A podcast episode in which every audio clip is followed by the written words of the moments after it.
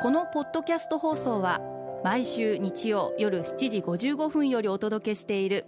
毎日に夢中感動プロデューサー小林翔一を再編集した特別版です。今週は感動でヒット商品を生み出すをモットーに会社を経営している小林さんが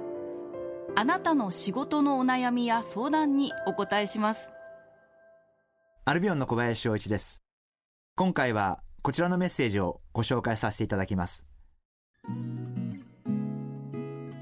関香さん春の移動で総務職から営業職に変わりました。常にテンション高い状態で元気に生き生きやっているように見られますがこのままでは体が持たない気がしています。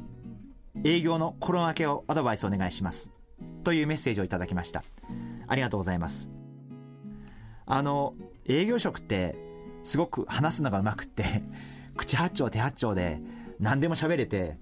明るくてっていうイメージですけど本当うちの会社でも喋るのへったくそなのによくこんな結果出せるなっていうメンバーっていっぱいいるんですよ。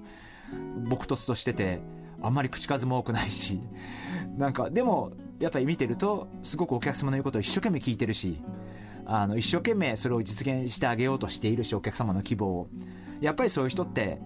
すごく信頼されていくんでやっぱそういう仕事の仕方がいいのかなそんなふうに思いますよね。でスピードが速い遅い内容が濃いそうではないいろいろあると思うんですけど本当にひたむきにやっていればきっと信頼関係が得られるんじゃないかな、えー、そんなふうに思っています。部署移動っていろんな不安がたくさんあると思うんですけど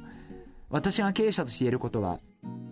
期待している人ほど動いていただくことが多いです。いろいろな部署を経験してほしいな。そんなふうに思っているんで。逆言うとですね直属の上司はできる人って動かしたくないんですね。つまり自分の結果を出したいですから上司は。でもそこをやっぱり会社としてどう大事な人ほど動かしていくか。この辺がすごく会社の経営って大事なんじゃないかな。あの関香さん営業職に代わってテンション高い状態にする必要ないと思うんで自分の思うように、えー、本当に相手のことを考えてお客様のことを考えて、えー、頑張っていただければなそんなふうに思ってます。頑張ってください。毎日に夢中感動プロデューサー小林翔一ではあなたからの仕事のお悩みを受け付けています。番組ホームページにあるメッセージフォームから送ってください。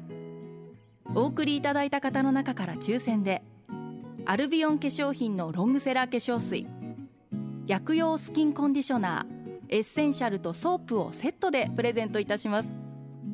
たくさんのメッセージをお待ちしています。